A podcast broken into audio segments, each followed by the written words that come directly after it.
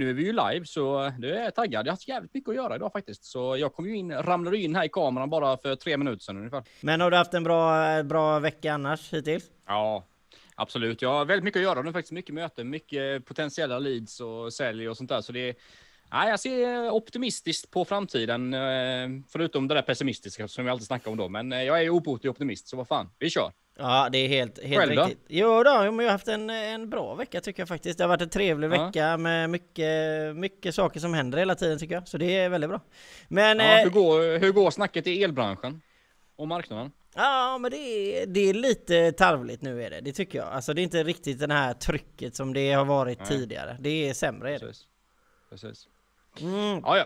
Så Vi ska, vi ska köra en challenge idag ju. Har vi sagt? Ja, det, det, alltså det, det är återigen här nu, kära lyssnare och tittare. Det är ju så att nu har ju Johan kommit på någonting som inte jag känner till. Han skickade en jävla länk till mig eh, 30 sekunder innan vi gick live. Så okej, ja, vi får se.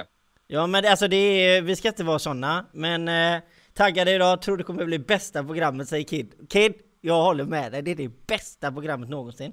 Eh, och det som vi ska börja med då, din kärlek, det är ju faktiskt eh, Ki- Kid så Skönt att komma in och möta två positiva, goa gubbar, filuren. Ja det är helt underbart filuren. Vi försöker alltid vara positiva. Men det vi ska göra Skål, idag filuren. det är det vi ska göra idag här nu då. Oj, nu håller jag på att starta upp eh, fel eh, programvaror här, att säga. Eh, det är ju, eh, vi ska köra en sån här en sån här dans. Och vi är ju inte synkade här nu för vi sitter ju inte på samma dator. Men eh, Magnus, om du tar upp den på din dator, har du den uppe på din dator eller? Men jag tänker om jag tar upp den på min telefon kanske? Ja men ta upp den på din telefon. Ja. Så ska jag, nu är den i, i livesändning här också, så ska vi försöka alltså dansa här. Eh, och det vi, vi ska alltså göra den som är här på, vi ska göra det som de här tjejerna gör här. Eh, eh, faktiskt, och det är Ska vi säga Nathalie Häggberg på KD Sverige AB som har lagt ut den här challengen och Kid har skickat den till oss.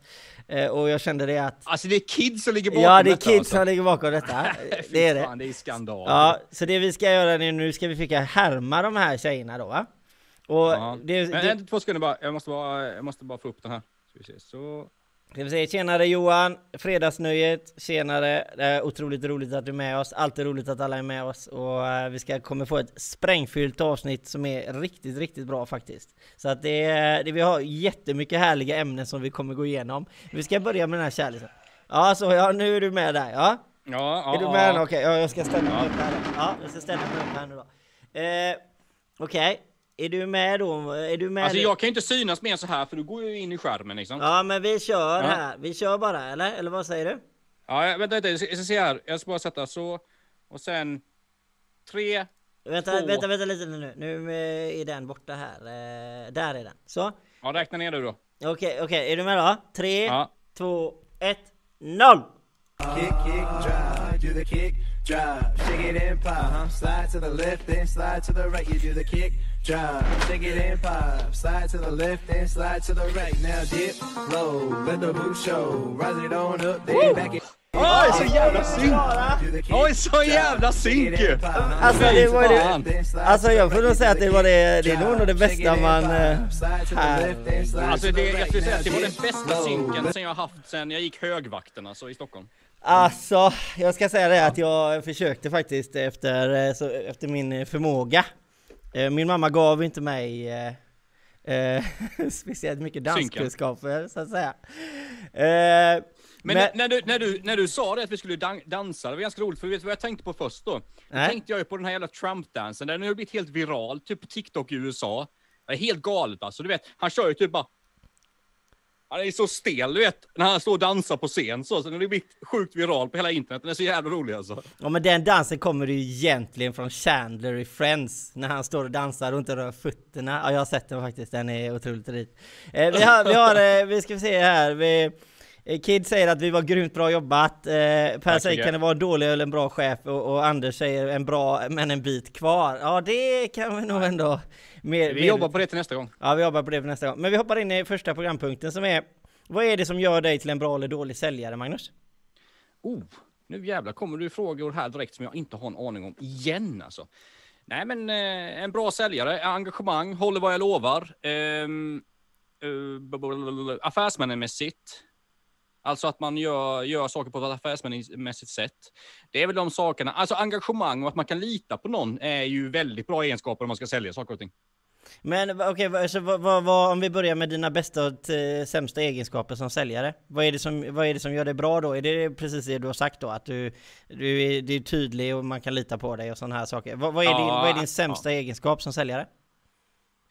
Um, att jag ibland inte säljer tillräckligt mycket. Att jag fastnar för mycket i eh, typ eh, tekniktunga saker i bolaget kanske till exempel och att man är för lite på marknaden. Men jag har blivit mycket bättre på det faktiskt. Så, så eh, nej, men det har varit min svaghet kan man ju säga. Men hur, man pratar ju oftast, man pratar ju oftast det här att, att man ska avsluta affären. Om man säger att mm. man inte ska bli för långrandig utan man ska presentera mm. priset eller man ska försöka avsluta. Hur känner du, hur, hur, hur går det in i din business? Nej, men jag tror att jag, alltså jag är nog ganska tydlig. Jag försöker vara ganska tydlig som person alltid när det gäller att säga vad jag tycker och sådär. Så jag försöker gå på avslut ganska eh, fort för att då vet man ju definitivt vad kunden vet också. Så behöver man inte lägga mer, om, om man får ett nej då till exempel, behöver man inte lägga så mycket mer tid på den kunden. Då kommer man gå till nästa liksom. Jag ska säga Magnus blir en bra säljare som är dynamiska nätverk, säger Per. eh, jajamän. Eh, ja. Nej men alltså det, det, som jag, det som jag tycker, alltså det här som det med säljet, det är ju ungefär egentligen det som du påtalade tidigare. Att man kan, alltså för det första så måste du vara otroligt energisk. Alltså det är typ den första nyckeln för att bli en bra säljare. Att du, du släpper inga lösa boliner utan du, du går alltid hela vägen fram, hela vägen ut. Eh, har du en möjlighet till, till, att eh, en potentiell kund, då kontaktar man dem och man gör det för eh, inte senare. Sen tycker jag ju givetvis att man ska vara givetvis otroligt påläst på sin produkt om man säger. Man ska vara proffs Absolut. på sin produkt. Man ska veta Ja, man ska exakt. kunna sin produkt. Ja, man ska vara bäst på sin produkt mm. liksom. Eh, och, och, och, inte vara för, inte vara för tekniktung heller. Att man inte är för tekniktung när man snackar liksom. Nej, men det håller jag med om till 100%. Att man ska ju mm. givetvis alltså förmedla, alltså nu, nu, kan vi ta politiker eller poli, politiska partier om man säger bara för att vi ska ta in den aspekten i det. Det är ju att de brukar ju oftast gå ut med en sån här kort kontext eller så här, det här handlar ungefär våran politik om. Alltså man mm. inte går in liksom A till Ö utan man har en mm. liten grund. Det ska man göra i sitt sälj om man säger. Man ska ju liksom hålla sig och sen får man en fråga, då ska man gå in avancerat. Eh, mm. Men hur lång tid tar det från att du träffar kunden till att kunden har ett pris i, i framför sig? Eh, du frågar mig nu alltså, förstår jag. Um, ja, nej, men det, det går ju fort. Alltså, ofta, ofta kan det ju vara på sittande möte liksom. Men är det lite större grejer och lite mer komplexa saker så inom 24 timmar så har man en offert ungefär. Det är ju väldigt bra, det ska jag säga, det ligger ju inte jag på, utan det ligger ju, det är ju en vecka fram ungefär. Jo, men du, det beror ju helt på vilken bransch man är liksom. Jo. Alltså du kanske måste sitta och räkna på ett helt annorlunda sätt. Säg, säg att du ska lämna en offert på eh, en ny eh, typ eh, stor, ja, vad kan man säga, på ett köpcenter liksom. Det är klart att då måste du räkna in i döden nästan innan du kan lämna en offert. Jo men så givetvis, alltså det beror på självklart vilken marknad man är på. Eh, Kids säger ju Fridays are for closers, man stänger affärerna på fredagar. Eh, men okej, okay, men om vi, om vi liksom, grundkonceptet, vi ska inte gå för tungt in för det här i säljet, för då skulle vi kunna göra ett helt avsnitt bara på, den, på det ämnet. Men när du inte har fått ett svar, eh, Magnus, om du har skickat iväg ett anbud, vad mm. gör du då? Eh, nej, då skickar jag en påminnelse liksom. Eh, och kollar läget. Eh, har du sett offerten och sådär. Men alltså, vad det gäller när man inte får svar, ofta brukar det ju vara så att man får, man får ju svar ganska fort om man får affären, tycker jag generellt. Så har det gått liksom eh, några dagar eller en vecka och man inte haft någon respons, då, då börjar det bli rätt kallt om man säger så. Då, då får man väl kolla läget. Ringa upp är ju alltid bra. Alltså ringa är ju nästan alltid det bästa. Ringa och kolla med kunden eh, istället för att mejla. För att mejlar man så ger man ju en utväg att inte svara helt enkelt. Eh, men eh, jag skulle vilja säga det, har det gått några dagar eller upp mot en vecka och man inte hört någonting så brukar det bli kallt. Så det är min erfarenhet i min bransch i alla fall. Jag vet inte vad du tycker. Det här är ju absolut min sämsta egenskap. Jag är ju skitdålig på att följa upp eh, offerterna. Mm. Alltså, Eh, jag brukar... Du kan automatisera det. Ja, det skulle man kunna göra, men jag brukar inte... Ja. Jag brukar nästan aldrig följa upp, utan jag lämnar ett pris och så skriver jag typ hör av dig om det är någonting du undrar över så finns jag tillgänglig liksom. Och så hör man inte av sig då så anser jag ju att man är inte intresserad och så går jag vidare på nästa boll istället. Eh, jag, bruk, jag, brukar oftast göra så. Jag vet inte riktigt vad ni själva tycker. Jag tycker ju det här att ligga på för hårt, om man säger det är inte riktigt min melodi, utan jag skickar ett anbud. Jag hoppas att det är ett väldigt starkt anbud.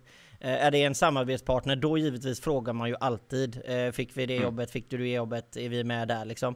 Men är det så att det är en, en kanske en privatperson, om man lämnar på en, gör om en villa till exempel, eh, som är mer mitt koncept då, eller om man säger privatmarknad.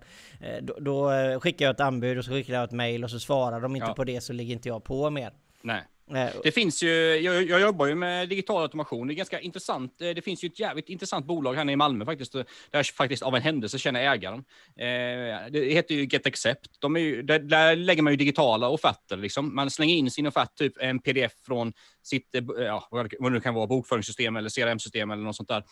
Och sen skickas den iväg via det här systemet då, och sen sköter den alla påminnelser och digitala signatur, signaturer och allting. Jävligt smidigt faktiskt och helt, helt prisvärt också.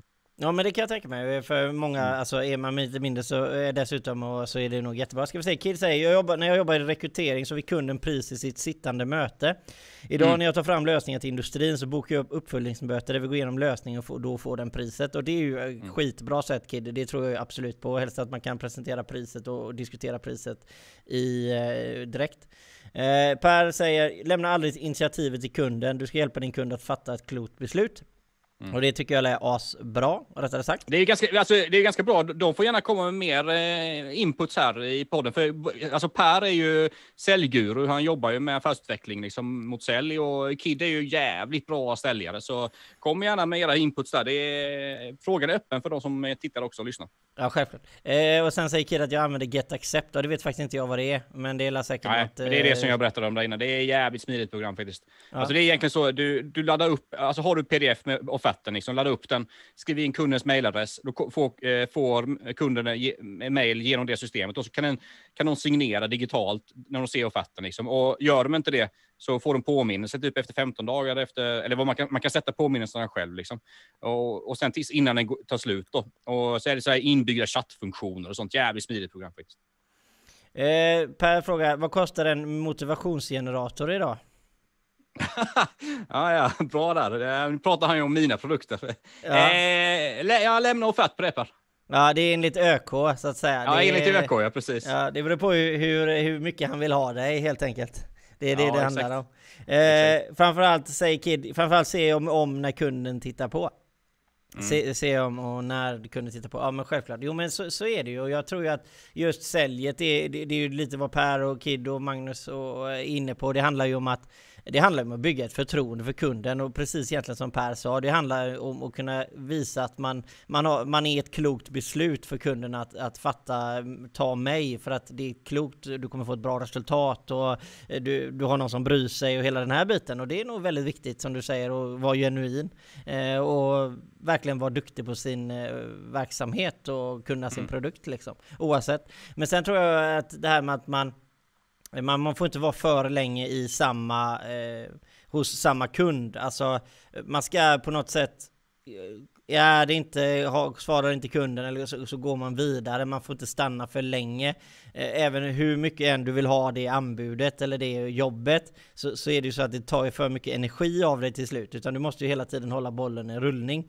Mm. Om, du, om vi pratar om att du är en ren säljare då. Inte det att Problemet är ju också att du är säljare, om vi säger ta din, ditt exempel Magnus, så är du Helt plötsligt är du säljare, sen är du liksom utförare, sen är Mm. du kundservice, alltså du blir ju liksom alla de här bitarna genom, eh, genom projektet. Mm. Eh, Så att du behöver ju, du, eh, det är ju så alla e- egenföretagare i Sverige behöver ju vara allting. Du behöver ju liksom vara grym på kundservice, du behöver vara grym på återkoppling, du behöver vara grym på att utföra ditt jobb och alltså, alla de här bitarna. Nej, men alltså det är klart, driver du ett, litet, ett mindre företag, bara antingen om du är själv eller om du har bara några stycken anställda, så blir det ju så. Liksom det, då är man ju, är man, är man ägare då, eller vd eller vad det nu kan vara, så, ehm, så blir man ju lite som en vaktmästare. Liksom. Man är överallt hela tiden. Ja precis, Per säger det handlar om att göra din eh, kund till en vinnare. Fråga Kid, han tycker samma sak och han är en klok man.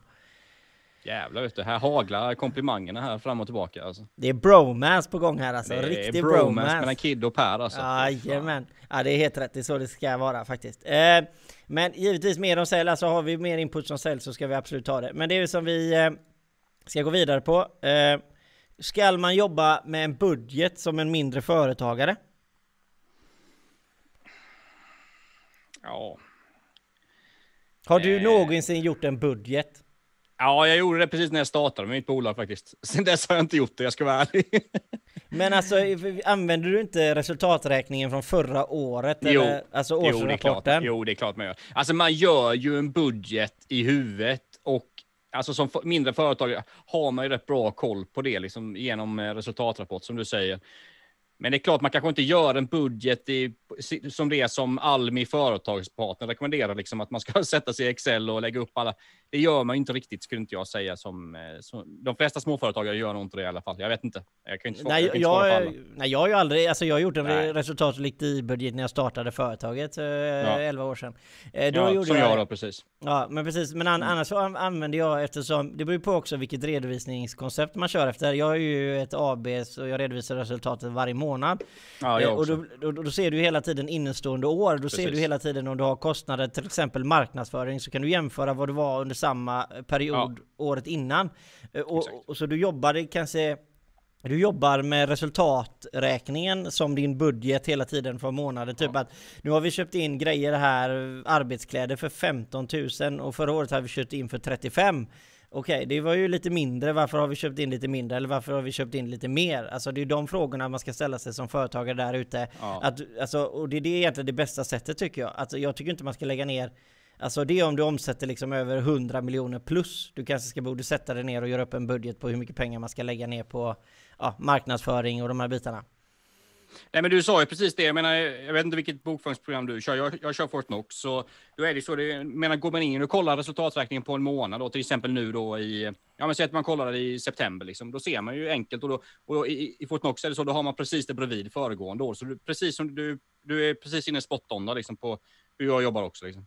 Ja precis, och jag tror att det är ett väldigt bra, ett enkelt arbetssätt för er där ute att jobba efter. Om man inte jobbar och tar fram en budget till varje år, så se bara till att ni har koll på eran eh, alltså resultaträkning hela tiden och balansera hela tiden ekonomin efter det. Det är jättebra. Eh, det, idag sökte jag på industrielektriker i Göteborg och fick samma fina svar som förra veckan. Mm. Ja, det Ja. är så himla rätt. Ja, det Men Per, då tycker jag att du ska gå in på Google så ska du söka på företagsfrågor så ska du se vad som händer. Men eh, jag vill inte vara det, alltså vissa ligger ju före verksamt och Skatteverket och de här bitarna Men jag menar, vem, man är ju som vem som helst Ska inte vi Ja, ja, ja. sticka ut hakan för långt här? Eh, men eh, vid, vidare i alla fall till nästa frågeställning Det är ju att mm, jag ligger efter med skatten, vad ska jag göra?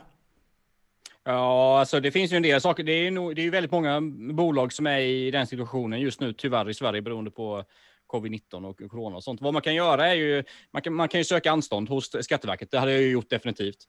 Eh, för det är ju så, driv, speciellt om du driver ett aktiebolag, så är det ju, kan du ju bli eh, personligt ansvarig för eh, skatteinbetalningar om inte de kommer in i tid. Så jag skulle definitivt, eh, om man ligger efter nu, liksom, ta, börja ta diskussionen med Skatteverket direkt. Dra, dra inte på det, utan slå en signal till Skatteverket, eh, hör med dem, för man kan ju söka anstånd nu. Det, är, det är ju, finns ju speciella regler nu under corona och covid som regeringen har lagt fram, att man kan få skjuta på sina skatteinbetalningar och sånt på, till, på framtiden helt enkelt, om man inte har likviditet just nu. Så det är eh, min starka rekommendation, kontakta Skatteverket. Ja precis, och det är i princip som det som jag tänkte också på. Alltså eh, Egentligen tycker jag att du alltid ska ha den approachen. Alltså var aldrig rädd för att vara, visa dig svag. Ifall det Nej. är så att du kommer efter med en betalning. Vi säger att till exempel om jag och Magnus hade gjort affärer och jag känner att jag kommer ha lite tufft att betala kanske till det datumet. Ring upp och säg det då. Ja. För att du kom, om du går i konkurs sen ändå. Alltså om det, om det som inte får hända skulle hända. Så är, är det ju mycket bättre då liksom att man säger till och är ärlig. Alltså mot, för om du väl ska starta om din verksamhet alternativt eller om du ska ha en personlig relation med människor senare. Så är det ju ganska smart att, alltså jag har problem just nu. Eh, Jag tror att lösningen kommer komma. Kan jag lägga upp en delbetalning? Och så vidare och så vidare. De här bitarna. Eh, Så att, så det, Och, och, alltså det är ju värt att säga det också. Jag menar vad det gäller de här med Skatteverket. Vi har ju pratat om det innan Johan, att eh, se till att, att skattepengar alltid kommer in först, liksom, om man har problem. Eh, även om det kanske kan låta lite taskigt mot andra leverantörer och sånt, men det är ändå så att är du i problem med bolaget så, så går det till Skatteverket och man inte betalar in eh, sin moms eller arbetsgivaravgift eller vad det nu kan vara. Det går väldigt fort till i Kronofogden då, så... ehm, Och då, du, jag blir skulle- ju, du blir ju, om du inte har uppfört en balansräkning då till exempel, då är du Ja, ju så precis. personligt, då får du Ja. personliga skatten på dig. Ja, precis. Så det är ju jätteviktigt. Men Så- alltså innan vi ja. går vidare här, eh, du sitter ner Magnus eller? Nej, jag står upp. Ja men sitt ner då. Jag står upp. Ja. Ja. Men eh, vi får utveckla ett fyrfaldigt lever för Magnus som fyller år imorgon. Han lever! Hipp hipp! Hurra! Hurra! Hurra! Hurra!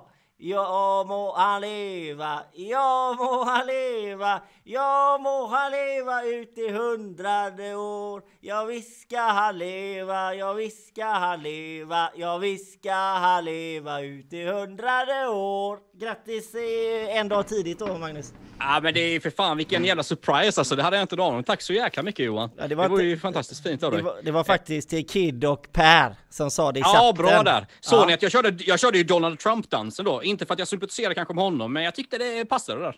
Ja men är du 25? Eller vad fyller du? Ja, jag, ja, jag, är väl i 25-26 års ålder, något sånt där. Så jäkla stilig. Ha? Nej, jag, jag fyller faktiskt eh, 38 år. 38 år ung. Ha? Din, Mm. Jajamän. din partner har haft tur. Eller Ja, vad, brukar du säga till, vad brukar du säga till henne? Ja, ja, ja, för fan. Det är, jag börjar ju mina bästa år vid 40, brukar jag säga. Ja det, det håller jag med om faktiskt. Ja. Ö, Och Kid fyller då på måndag. Ja ja då får vi lägga upp en eh, fan. video. Då får vi... Kid eh, är, Kid är skorpion också, alltså. Det är, ja, det är bra där. Ja och så ska vi se här nu. Tony säger hej på er alla, grattis förskott Magnus. Idag är det AV, är hemma ikväll, fem ungar hemma som ska sova över. Fem ungar! Har Tony fem ungar? Jajamän. Ja, det är helt otroligt alltså. Alltså Ja. Tony är, han kommer alltid med nya surprises varje avsnitt. Ja, han är, han är grym och så han är ju storkund på Synsam eh, också. Jag har sett bilder. jag har sett bilder på Tony. Ja, det är fantastiskt det. Du, jag har en fråga här faktiskt. Eh, Ska jag ta den eller? Ja, ta det. Eh, Det gäller med korttidspermitteringarna. Eh, När slutar korttidspermitteringarna? Och ska vi se här. Ja, men ja, okej, vi tar det så. När slutar korttids, korttidspermitteringarna slutar, slutar vid årsskiftet. Så de som är korttidspermitterade kan vara det fram till årsskiftet. Men, skulle jag säga här, eh, om det är så att det här corona drar igång här nu under hösten och det blir fortsatt bekymmersamt, så skulle jag tro faktiskt att, eh, att det kommer förlängas av regeringen, de här korttidspermitteringsreglerna. Men det finns inga beslut på det, så det kan man inte svara på. Det kan man bara tro och tänka. Men eh, som sagt, svar på frågan är att de gäller fram till årsskiftet.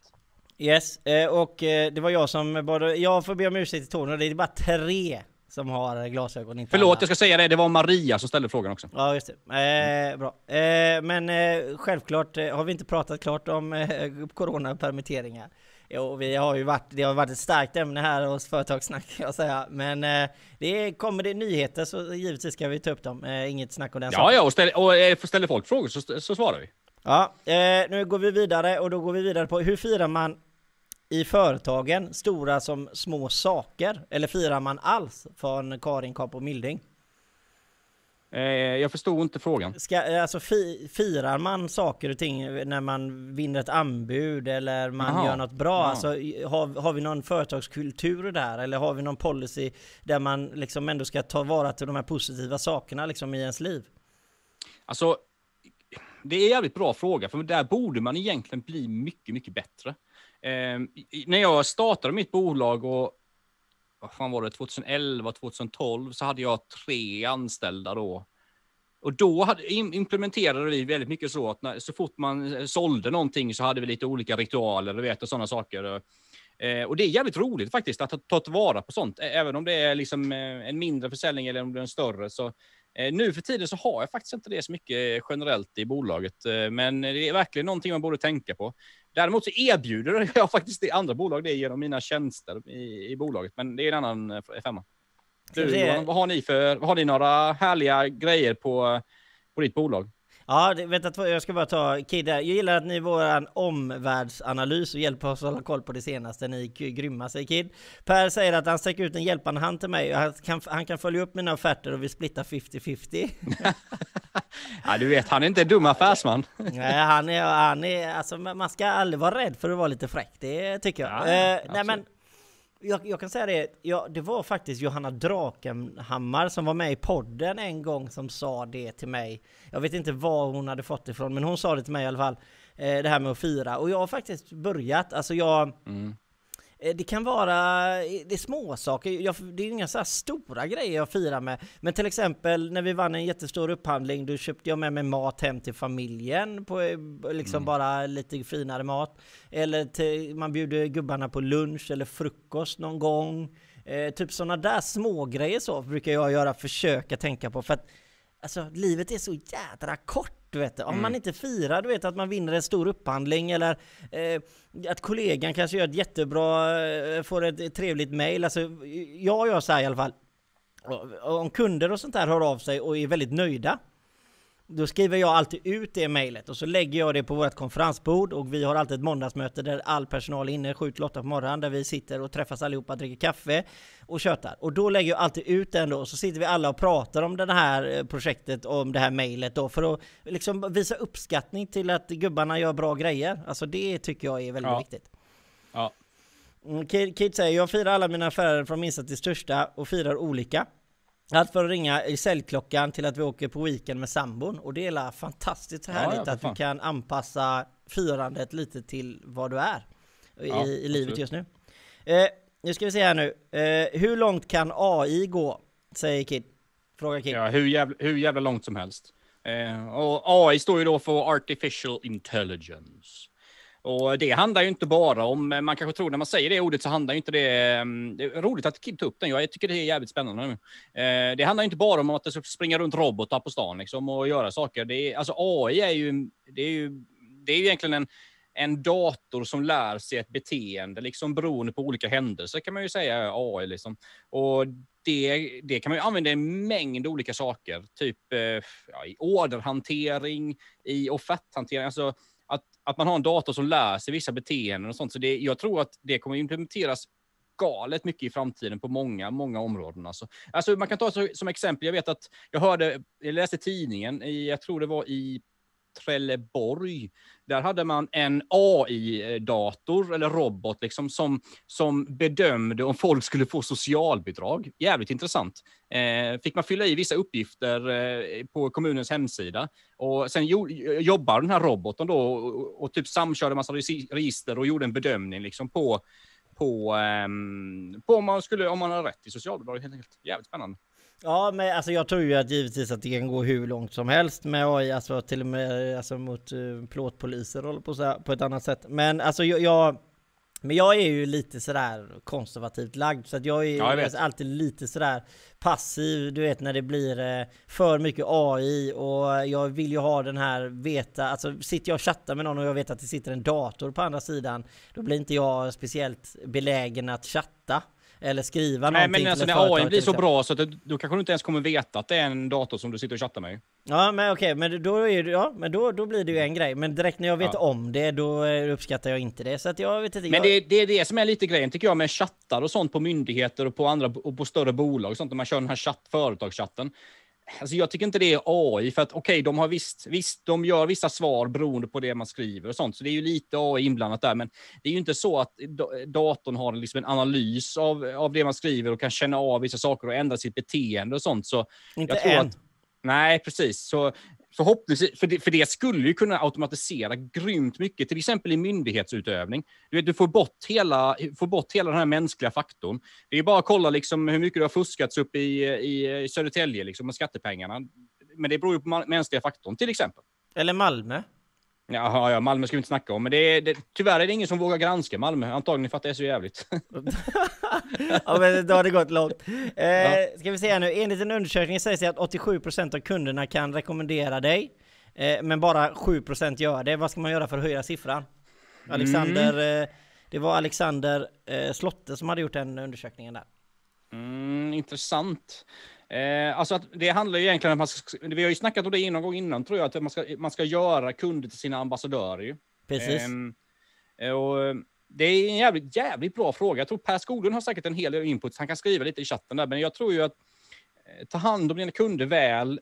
Du har ju tagit några exempel någon gång att du, du gör någonting mot den kund som, den, som kunden kanske inte förväntar sig. Till exempel, du, du, gav ju ett, du fakturerade ett lägre pris än vad du till exempel hade skickat orden på. Eh, Yes. Har du berättat om innan. Jajamän. Eh, kan, kan ju också vara sådana här saker att man kanske skickar blommor eller någonting till sin, till sin kund. Man, eller man gör någonting oförutsett och då blir det ju på något sätt Även om kunden är nöjd med dig som, som, som, som leverantör tidigare, gör du någonting sånt här som, som verkligen får kunden att eh, tänka till, oh jävlar, det här var vilken händelse, då, då, då konverterar man nästan dem till ambassadörer och då tror jag det är väldigt mycket enklare, den processen faktiskt. Men sen eh, tycker jag, så- så- för jag har gjort, det här har jag gjort lite olika saker genom åren. Så här, jag kommer ihåg typ från början så gjorde jag ju så att eh, när vi var, jag, det var bara jag och den andra Johan när vi startade företaget, Johan och Johan Elteknik, J2 Elteknik då alltså, det var ju två Johan som startade. Då gjorde vi så här, då tog vi ut fem kunder köpte vi liksom en vinflaska då för du vet 50 spänn. Och så åkte vi runt och gav den med ett litet fint Ja. kort och så vi tackar för året. Så jag kommer ihåg så stod jag på dörren så, här, så knackade jag hos den här en kund då. Så så knacka och så öppnade kunden dörren. Och det första Mm. kunden säger Nej men jag har betalt! Jag har, jag har betalt alltså! Och, och jag tänkte bara shit det här kanske inte blev så bra ändå för då kommer jag Nej men jag kommer här bara för att tacka för året sådär. Eh, och då trodde kunden att jag skulle komma och, och, och ja, mm, mm, ta pengar av honom håller på att säga. Ja, ja. Ja, och det blev inte så bra kanske.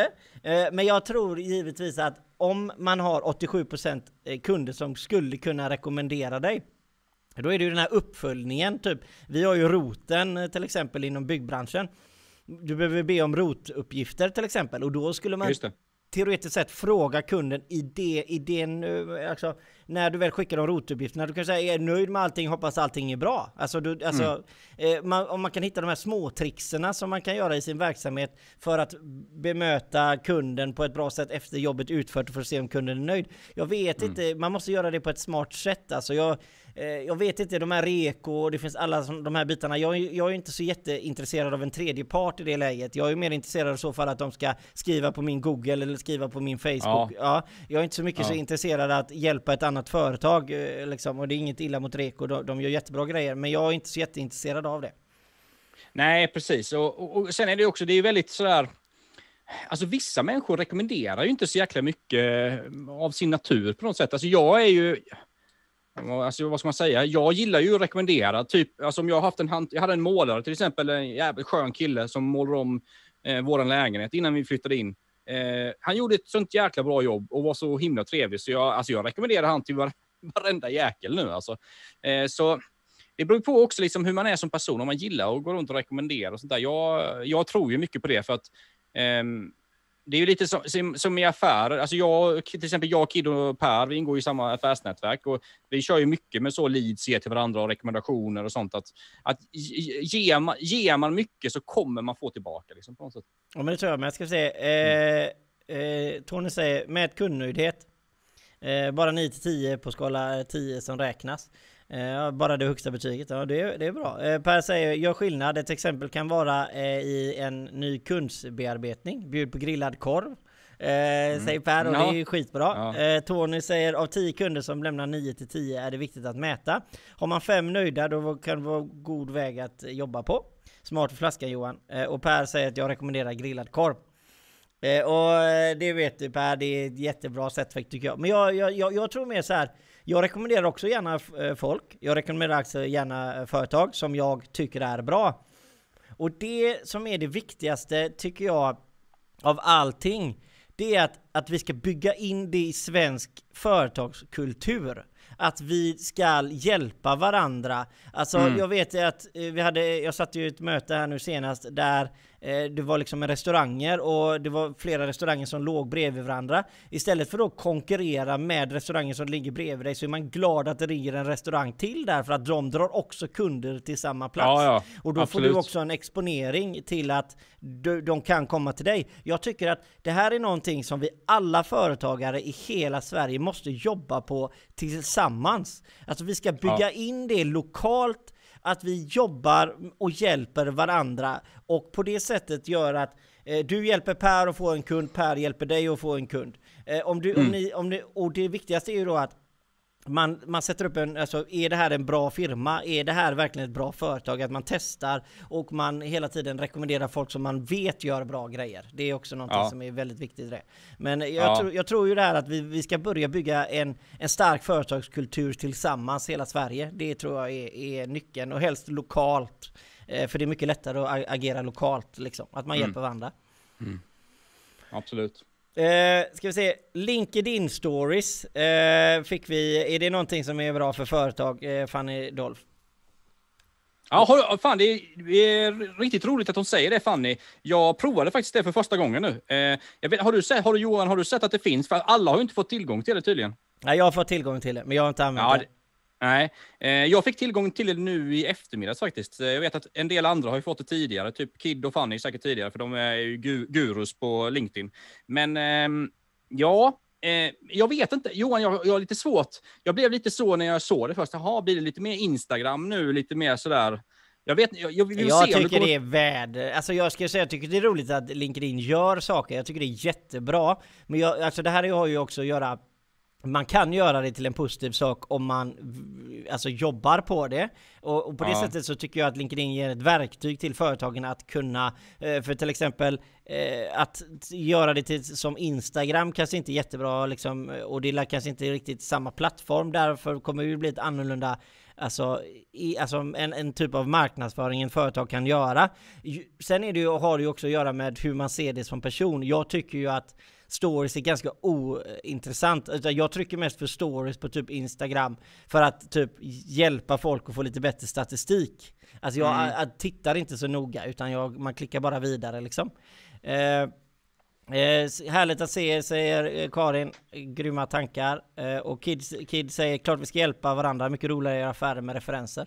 Och det tycker jag givetvis också Kid. Eh, och det är också väldigt roligt att se det Karin.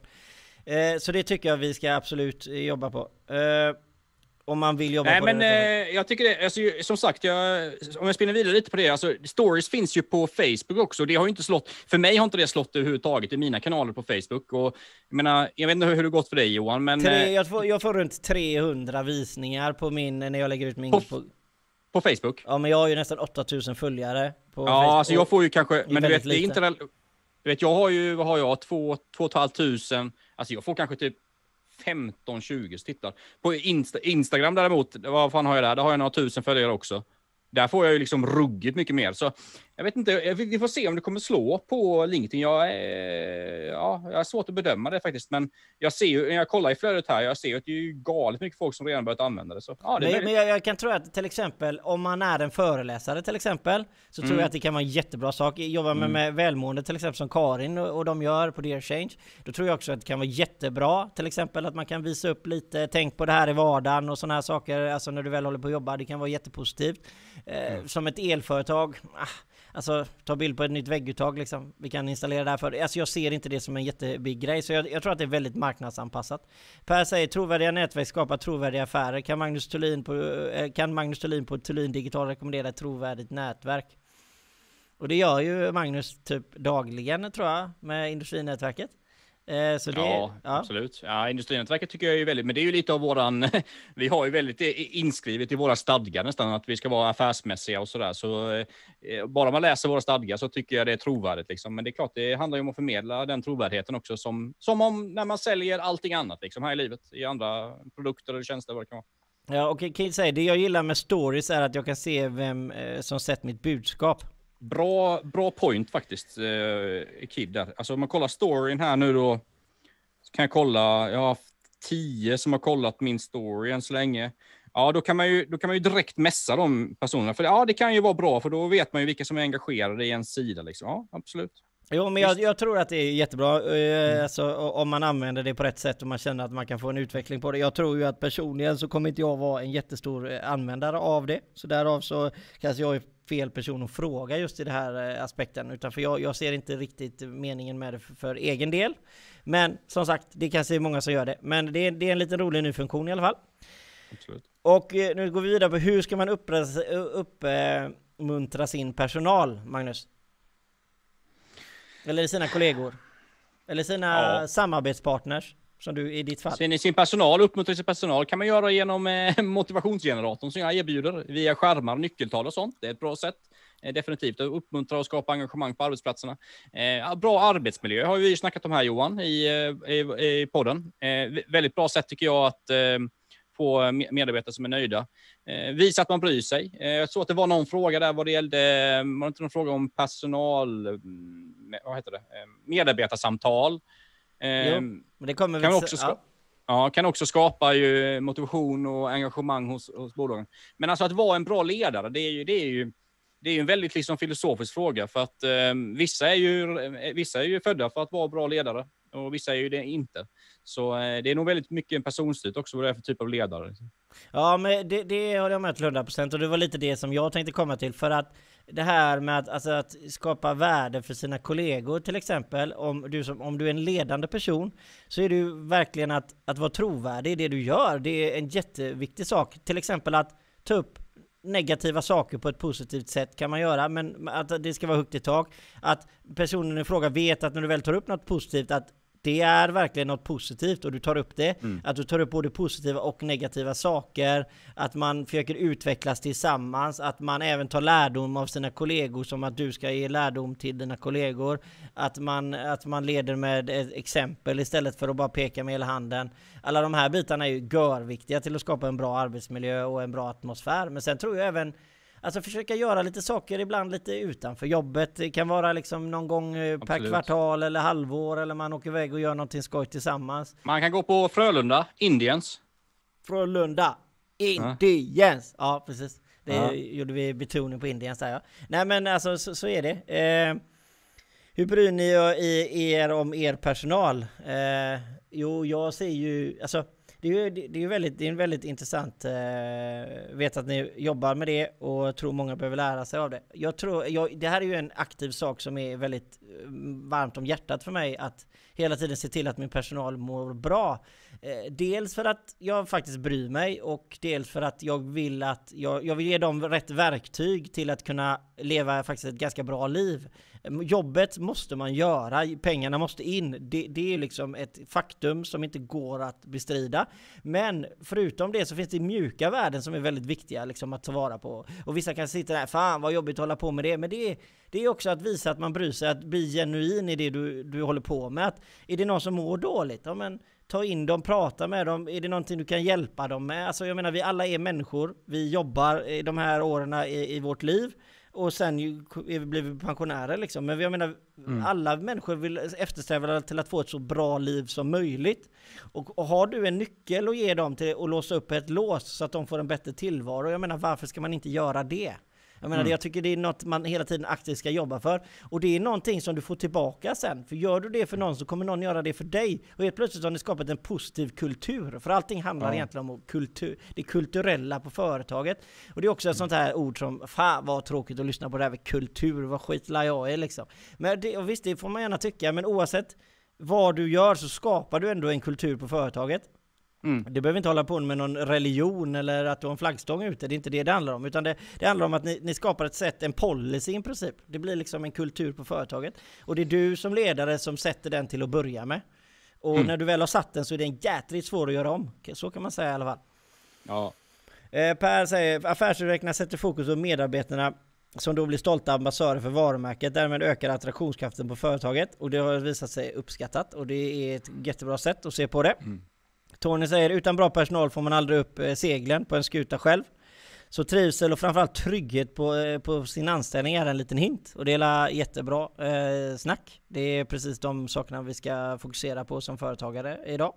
Eh, jag menar för att det är ju lite så här, eh, bransch, branscherna går ju upp och ner hela tiden. Alltså till slut så kommer du till ett, nu har du haft högkonjunktur här nästan i tio år. Mm. Är din personal med dig nu efter de här åren när folk har ryckt på dem och de är fortfarande kvar så är det ju alltså lojala medarbetare och lojala medarbetare ska man även se till att hålla eh, kvar när det väl vänder.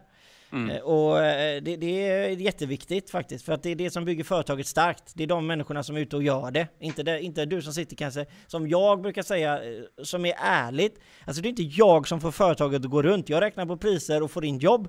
Men det är inte jag som utför jobben och det är inte jag som nästan ser till att vi får nästa jobb. Det är ju de som är där ute och gör det liksom. Ja, ja, och det är de som skapar kulturen också i bolaget liksom. Ja, precis. Det för mm. det är de som kunderna träffar. De träffar bara mig över att jag är en trevlig prick när de pratar med mig i telefon.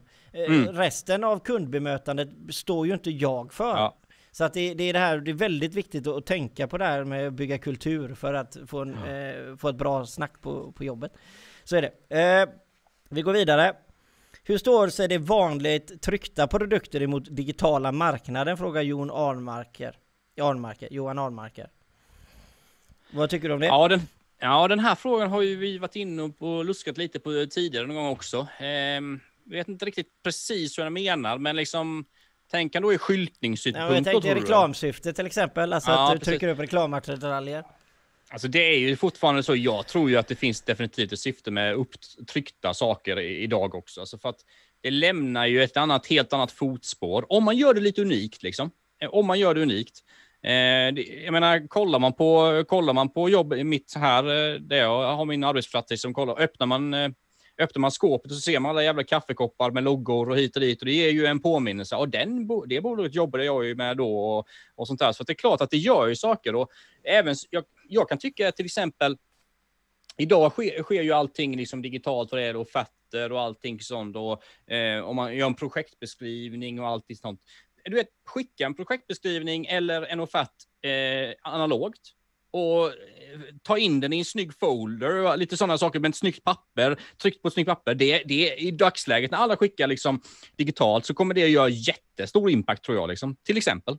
Jo, men jag, jag tror precis som du säger det, det handlar ju egentligen om att Eh, alltså man är lite unik, alltså på något mm. sätt att man sticker ut lite. Om alla använder digitala saker och du helt plötsligt kommer med en analog, då blir du lite annorlunda.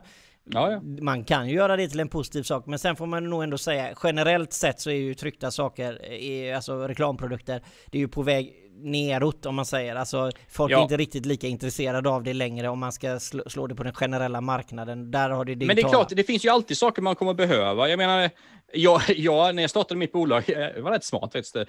Det var ju, rätt, det var ju jäkligt länge sedan. Jag, jag tryckte jag musmattor faktiskt på min logga. Eh, för det, det, det är fan underskattat. Man tittar på den här jävla musmattan. Exakt! Exakt.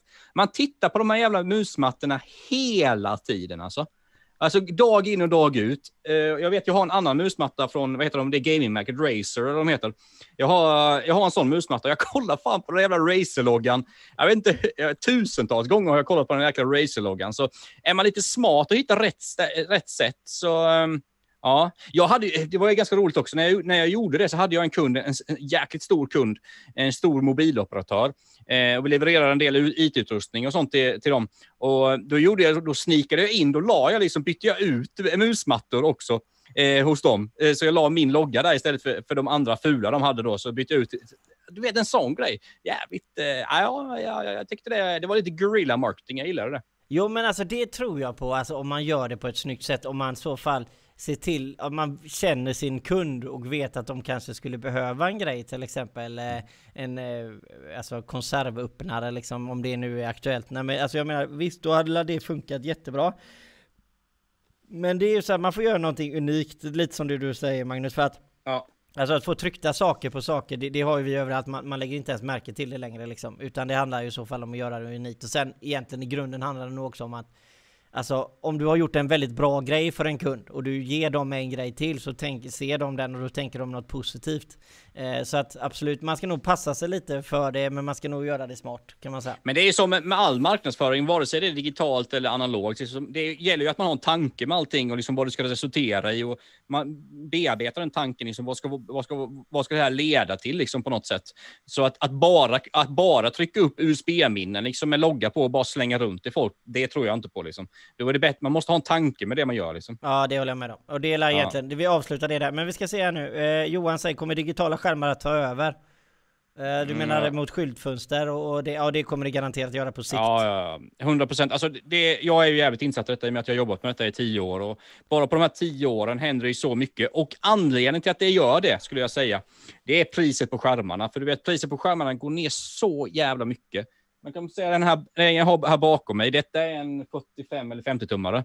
Och du vet, för tio år sedan kostade ju den, ja vad kostade den? 10-15 tusen. Du vet, idag kan du köpa en 45-50-tummare för liksom 2-3 tusen. Och det, det viktigaste skulle jag säga, de här publika skärmarna, för, för den här är en vanlig skärm, men publika skärmar kan ju driftas i 16 eller 24 timmar per dygn. Liksom att de pajar inte. De kan, de kan vara igång så länge under många år. Eh, så det är lång livslängd. Liksom. Även de skärmarna har gått ner jättemycket i pris. Så eh, om det, den, den utvecklingen kommer ju antagligen fortsätta, skulle jag tro. Så, ehm, och då blir det då blir det helt enkelt det blir enkel ekonomi till slut. Då, jag väljer mellan att köpa en skärm för 3000 spänn som jag inte behöver underhålla. Jag behöver inte, göra, behöver inte skylta om, jag behöver inte göra någonting. Kontra då att köpa in skyltmaterial med tryck och att människor då ska byta liksom, skyltmaterialet.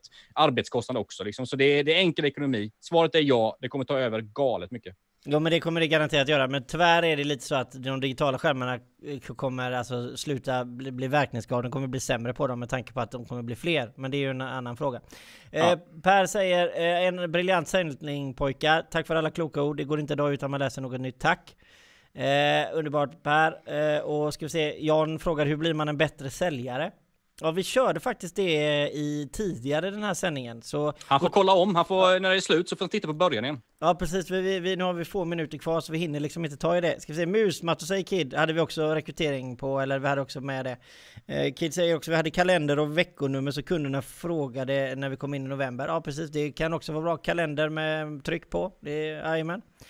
Eh, Magnus, finns det vattentäta skärmar? Kan jag sätta reklam i min GDS-biltvätt? Det Eh, det, finns vatt, eh, det finns vattentäta skärmar, men vad jag skulle istället skulle rekommendera i så fall, det är att köpa inkapsling. Eh, det finns nämligen skärmar eh, där man kan köpa man kan liksom köpa ett hölje. Du vet, du har säkert sett det på kameror och sånt. kan man ju ofta, GoPros, och, nu är i och för sig GoPros ofta vattentäta, men tidigare för några år sedan kunde man köpa höljen som man satte GoPron i när man var ner och dök och sånt. Det finns faktiskt i skärmar också. Men eh, jag skulle ändå säga att vattentätt, ja, alltså lite så här, vad, vad kallas den? eh, IP, vad kallas den Johan? Vad heter det? Den IP-graden? Ja men, det- alltså det beror på, med IP65 brukar man säga, eller 55 har den sänkts till eh, om man säger det. Ja. Eller, ja det finns ju IPX. Alltså du, du, du kan liksom inte slänga ner den i vatten, men den klarar liksom stänk och allting sånt liksom. Och, Ja och såna grejer. IP55, IP65. Ja. Men vem var det som frågade? I vilket sammanhang var det? Nej, GDS biltvätt, han har ju sin biltvätt Tony. Ja, för fan. Smart Tony. Eh, Tony, vi kan kolla på det ihop. Det, det tycker jag låter jävligt intressant i och med att jag jobbar med sådana saker. Det är en Tony, där har vi något eh, vi kan kolla på ihop. Tony, Faktiskt. det finns ingenting som är vattentätt, utan det handlar bara om att det är vattentätt en viss tid sen Ja. eh, när produkten har slutat att verka. Men alltså jag det- tror att biltvätt är ju så, som Tony snackade om då, då är det ju kanske, ja du tänker kanske att det kanske sitter på en på ett fäste som går, ja. ja, som, som går ner då till exempel, man, när man sitter i biltvätten och så ser man den framför sig, så kanske spelar reklam och så. Och då Ja. kanske man kan placera den Kanske man kan placera den där det inte är liksom direkt liksom vattensprut eh, på den på något sätt. Så det går säkert att lösa tror jag. Tony, då kan du sätta in företagssnack varje fredag på skärmarna när man står där så har de gött Oh. snack och höra varenda fredag. Ja? ja, det är ju grymt. Nej, men eh, så är det. Ska vi, vi, vi, vi har faktiskt några fler poäng, punkter här. Ska vi se. Vart ska man dra gränsen om man blir försenad, alltså om, om någon försenar eller levererar någonting för sent eller en pågående leverans inte blir klar i tid. Alltså först pratar vi om produkt och tjänst, men om vi börjar med produkt då. Om vi säger att du köper en produkt och jag säger till dig eh, Magnus att det tar två veckor att få den, du accepterar det, men efter tre veckor så har produkten inte kommit. Hur, hur mycket försening ska man acceptera? Ja, tre veckor lite, om man har lovat två veckor och tre veckor, det är allt för lång tid skulle jag säga. Eh, då måste man ju ta en diskussion med kunden i så fall.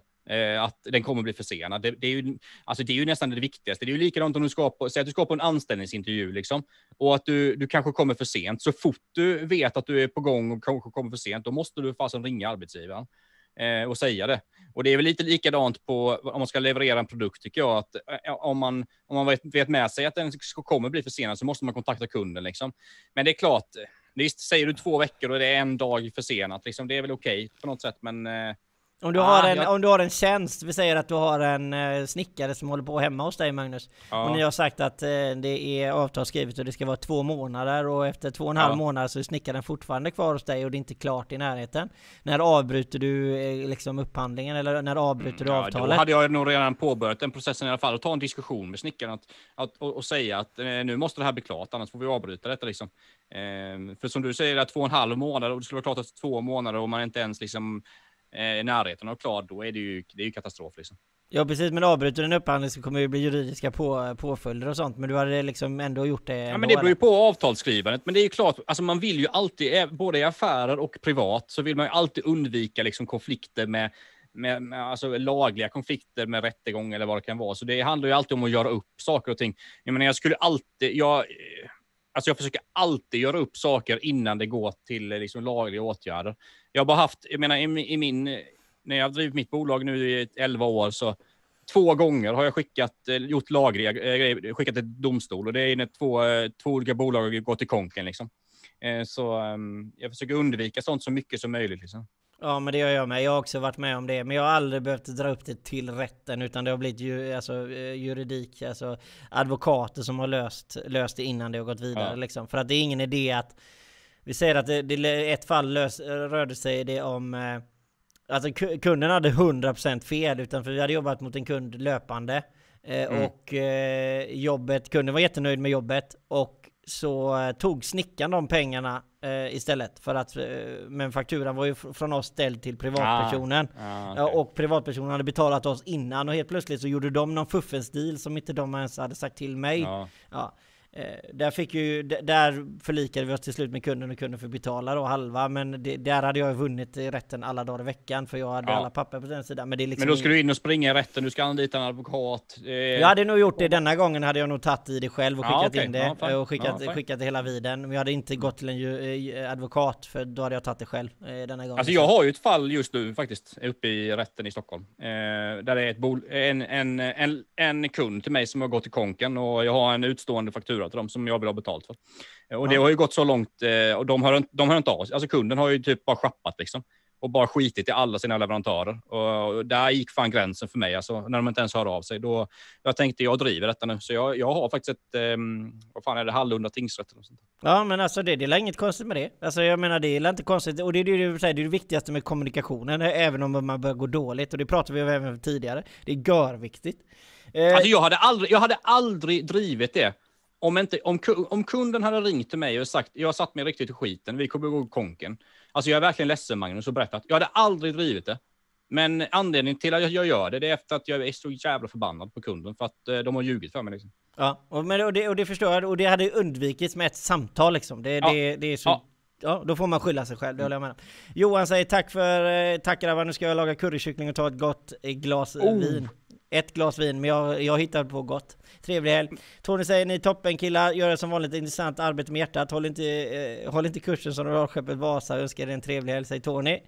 Eh, lycka till Magnus, ge dig inte, säger Tony också. Och så är det ju, vi har ju faktiskt gått över tid, men vi är några minuter faktiskt som vi har till godo på grund av att vi kom igång lite sent. Eh, och det vi ska egentligen ta den sista saken på våran agenda här, eh, och det är ju det här som egentligen du var inne på förut Magnus, alltså hur ofta ska man ha medarbetarsamtal?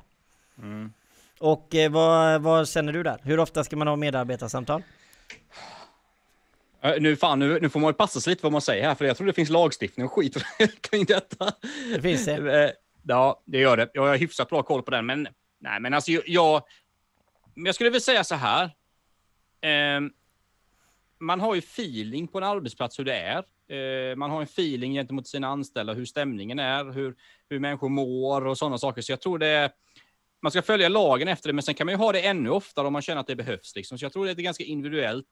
Jag skulle nog lämna över den faktiskt till pucken till dig Johan, faktiskt lite. Okej, ja, då skulle jag börja säga så här. Alltså det beror ju på hur ofta man träffar den här personen i fråga beroende på hur företagsstrukturen ser ut. Sitter man och jobbar på samma kontor så bör man ju någonstans ha eh, alltså, e-, en känsla för hur välmående det är och sådana här bitar. Sen är det ju egentligen så här att det här, här är ju någonting som företagen är för dåliga på egentligen. Alltså det, det är ju så att man bör ju egentligen ha ett medarbetarsamtal i alla fall en gång i kvartalet. För att kunna följa Ja, ja, det är absolut. Det, det skulle jag säga. Ja, men precis. Men som liten företagare så har man ju oftast inte det för att man Nej. Även om lagen säger det så gör man att man träffas och man pratar om saker och ting ganska hela tiden. Man har en daglig kontakt. Eh, och där kan man ju på något sätt kanske få in det att det är ett medarbetarsamtal. Eh, utan man kanske har ett lönesamtal. Jag vet att jag har varit i tuffa diskussioner med det här med Martin Abenius tidigare. Eh, då han och jag inte riktigt såg samsyn just i den här frågan. Och det förstår jag för att det finns ju lagar och man ska följa eh, de här bitarna. Men ser vi som småföretagare idag, men du har en eller tre anställda så kanske ni träffas varenda dag. Ni åker i samma bil till jobbet. Alltså ni sitter på varandra och jobbar. Eh, men det, där ska man ändå lyfta upp varningens finger för att medarbetarsamtalet är även någonting som är banbrytande även i er personliga relation. Och det är faktiskt någonting som även delger vem som är arbetsgivare och vem som är kollegan. Är du ett litet företag så kanske ni aldrig påtalar det liksom att vem egentligen som är ägare utan man gör jobben tillsammans, säger den ena att det här måste göras och så gör den andra det. Det spelar liksom ingen roll, man kan, det blir inte så hierarkiskt så att säga. Men där kommer medarbetarsamtalet in och blir en jätteviktig faktor, för det är också det är någonting som gör att det är faktiskt du som är ansvarig på arbetsplatsen. Och det får också dig som kan se småföretag att ibland, ja just det, det är faktiskt jag som ska ha koll på detta. Och det, Ja. därför tycker jag att man ska implementera det en gång i kvartalet i alla fall. Att man ska ha en blankett, fråga hur man mår och sätta sig ner och ta ett samtal. Det behöver inte ta mer än en, en fikarast liksom. Eh, Men sätta sig ner, köta Men lite. Johan, eh, så det är, du sa att du har haft eh, mycket dan, samtal med eh, Abenius om detta. Och, och, ja visst, det är klart. Nu är han heltidspolitiker så han har ju kanske en annan ingång liksom. Eh, inte och- Martin, det är pappa. Han är egenföretagare. Så han är inte... Ja okej, all right, ja fine. Men han kommer ändå från en politisk bakgrund så det, det, det kan ändå vara lite annorlunda ingångar. Det är ju så att vad jag, alltså det finns ju som arbetsgivare så har du ju det är ju det är ganska otroligt. Man, man tänker inte på det faktiskt när man är arbetsgivare, hur mycket ansvar du har liksom, du, enligt, enligt lag. Du har otroligt mycket ansvar med liksom, eh, de här bitarna vi talar om, arbetsmiljö och vad det nu kan vara. Och ja, vad jag har märkt under, de- alltså, under de åren jag varit företagare, om man applicerar ganska mycket sunt förnuft och liksom en sund värdering till, till hur man arbetar och på företaget sådär, så följer man faktiskt ofta eh, lagstiftningen eh, utan att behöva veta om den. Faktiskt. Ja. Det har jag tänkt på många gånger, många gånger i företagen faktiskt. Ja men så är det ju faktiskt. Och det, det, är, det är sunt förnuft, det är... Alltså det är nästan när det kommer till Skatteverket. Det är så här, har, du väl tänkt till och försökt tänka och försökt att tänka rätt och det blev fel, då blir ju inte reprimanden lika hård för att du Nej, men det var försökt, precis. liksom. precis. Ja. Jag menar, har du, har du, har, kan du inte betala dina skatter nu? Ja, vad ska du göra då? Jo, då ska du ringa Skatteverket och berätta om situationen. Ha- 100 procent. Jo men då, då får man en förståelse, för jag menar det är människor på andra sidan också. Ja, ja. Om du är ärlig och genuin att jag är så här och det är ju samma mot eh, dina kollegor liksom. Helst är du chef. Mm. Så ska du äntligen, äntligen bara visa om att du bryr dig och medarbetarsamtalet kan också vara en grej som eh, är för att visa att du bryr dig om hur folk mår. Eh, och är det någon som har problem med någonting, kanske problem med sk- skorna och kanske behöver något fotinlägg och då kanske du vill vara med och stötta på det.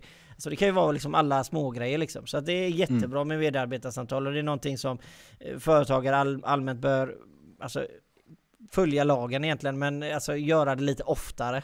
Och det, kan, det, kan, det tar jag till mig jag med. Alltså jag kan också vara dålig på, på detta ibland. Alltså det ska jag absolut inte säga någonting. Utan, men eh, alltså prata med personalen ofta. Det är, då kommer man undan de mesta grejerna liksom. Eh, vad tar vi med oss från idag Magnus? Bra snack, mycket frågor, mycket folk som tittar har jag märkt. Jag sätter på olika kanaler här. Det har varit mycket folk som har tittat. Tror jag. Jäkligt roligt och hä- härligt med så mycket frågor. Annars ska jag ta med mig? Eh, jag ska avsluta den här. Eh, fan, jag har haft en riktigt eh, lång vecka faktiskt och gjort mycket. Jag har varit uppe i Gnosjöområdena och träffat kunder och varit nere i Malmö och offerter och kundbesök och hela kittet. Så vad jag ska ta med mig, jag ska åka till systemet nu. Jag ska köpa en flaska gin och jag ska köpa lite tonic på Ica. Och sen ska jag gröga upp mig en riktigt härlig GT faktiskt, för det förtjänar jag efter den här veckan. Ja det är gött faktiskt. Ja, för det vet man när man ringer till dig bara. Ja det är Magnus. Ja tjena, vad gör du? Nej jag hinner inte just nu. Vi hörs sen. Ja, jag, har haft lite, jag har haft lite dåligt samvete för dig den här veckan, för du, du har skrivit till mig på Facebook och sånt och jag har bara typ eh, likat, typ bara tummen upp och knappt svarat när du har ringt. Nej, jag ber om ursäkt Johan, men du vet, du vet ju det. Ja, ja, alltså det behöver du inte bry dig om. Jag är, så, jag är inte så känslig så det är ingen fara. Men eh, som sagt, jag hoppas egentligen att ni alla där ute får en fantastiskt trevlig helg. Och vi kör ju vidare nästa vecka och som sagt är det frågor man vill att vi ska ta upp och diskutera så är det bara att ta upp det. Om inte vi har svaren så har vi fruktansvärt mycket kompetenta människor med i chatten som har Jajamän. grymt bra inblick i saker och ting som vi kanske är sämre på som kan delge massa information. Så eh, tack till alla er som är med och det är otroligt roligt att se att det är så många som följer oss och är med i chatten och hela den här biten. Det värmer gör mycket. Men med det sagt så upp med näven Magnus så får vi eh, hoppas att ni har en trevlig helg. Ha det så himla gott. Ha det bra allihopa. Hej! Hej.